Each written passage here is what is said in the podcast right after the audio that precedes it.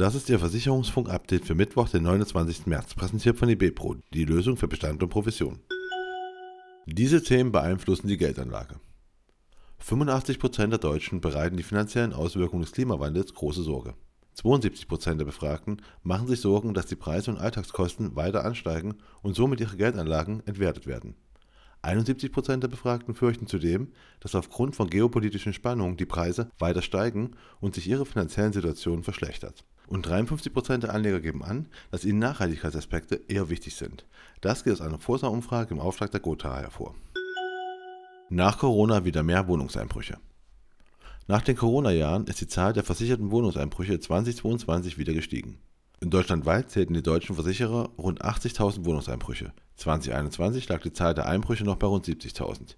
Die Schadenhöhe stieg um 90 Millionen auf 280 Millionen Euro, sagt Jörg Asmussen, Geschäftsführer des GDV. Parallel kletterte der Schadendurchschnitt von 2.750 Euro auf den Rekordwert von 3.350 Euro. Das geht aus den aktuellen Zahlen des Gesamtverband der Deutschen Versicherungswirtschaft hervor. Continentale Lebensversicherung. Betriebliche Altersversorgung jetzt vollständig digital. Ab sofort bietet die Continentale eine vollständig digitale Antragsstrecke für die betriebliche Altersversorgung. So verläuft der Prozess von der Anbahnung bis zum Abschluss über die Online-Plattform von Xempus schlank und effizient. Auch die Verwaltung der Verträge funktioniert ganz unkompliziert, so der Versicherer. HanseMerkur startet Programm zur Krebsfrüherkennung. Die HanseMerkur führt mit Krebs-Scan ein neues Programm zur Krebsfrüherkennung in den Maklermarkt ein. Dabei handelt es sich um eine neue Krankenzusatzversicherung, die sowohl mit der gesetzlichen als auch mit der privaten Krankenversicherung kombinierbar ist. Roland Rechtsschutz setzt Wachstumskurs fort.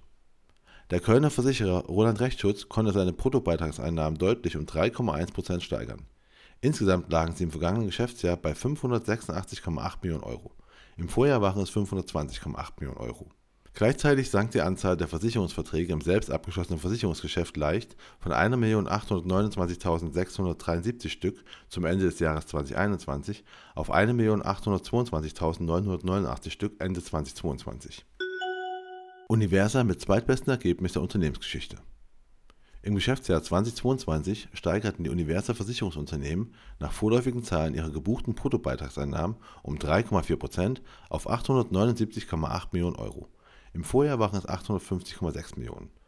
Unter dem Strich konnte im vergangenen Jahr ein Geschäftsergebnis nach Steuern von 139,5 Millionen Euro im Vergleich zu 168,5 Millionen Euro im Vorjahr erzielt werden. Davon wurden 123,9 Millionen Euro der Rückstellung für Beitragsrückerstattung zugeführt, die den versicherten Mitgliedern zugutekommen. Das Eigenkapital wuchs um 4,1% auf 342,2 Millionen Euro, die Kapitalanlagen erhöhten sich um 4,8% auf 7,5 Milliarden Euro. Und das war Ihr Versicherungsfunk-Update für Mittwoch, den 29. März, präsentiert von der BiPRO, die Lösung für Bestand und Provision.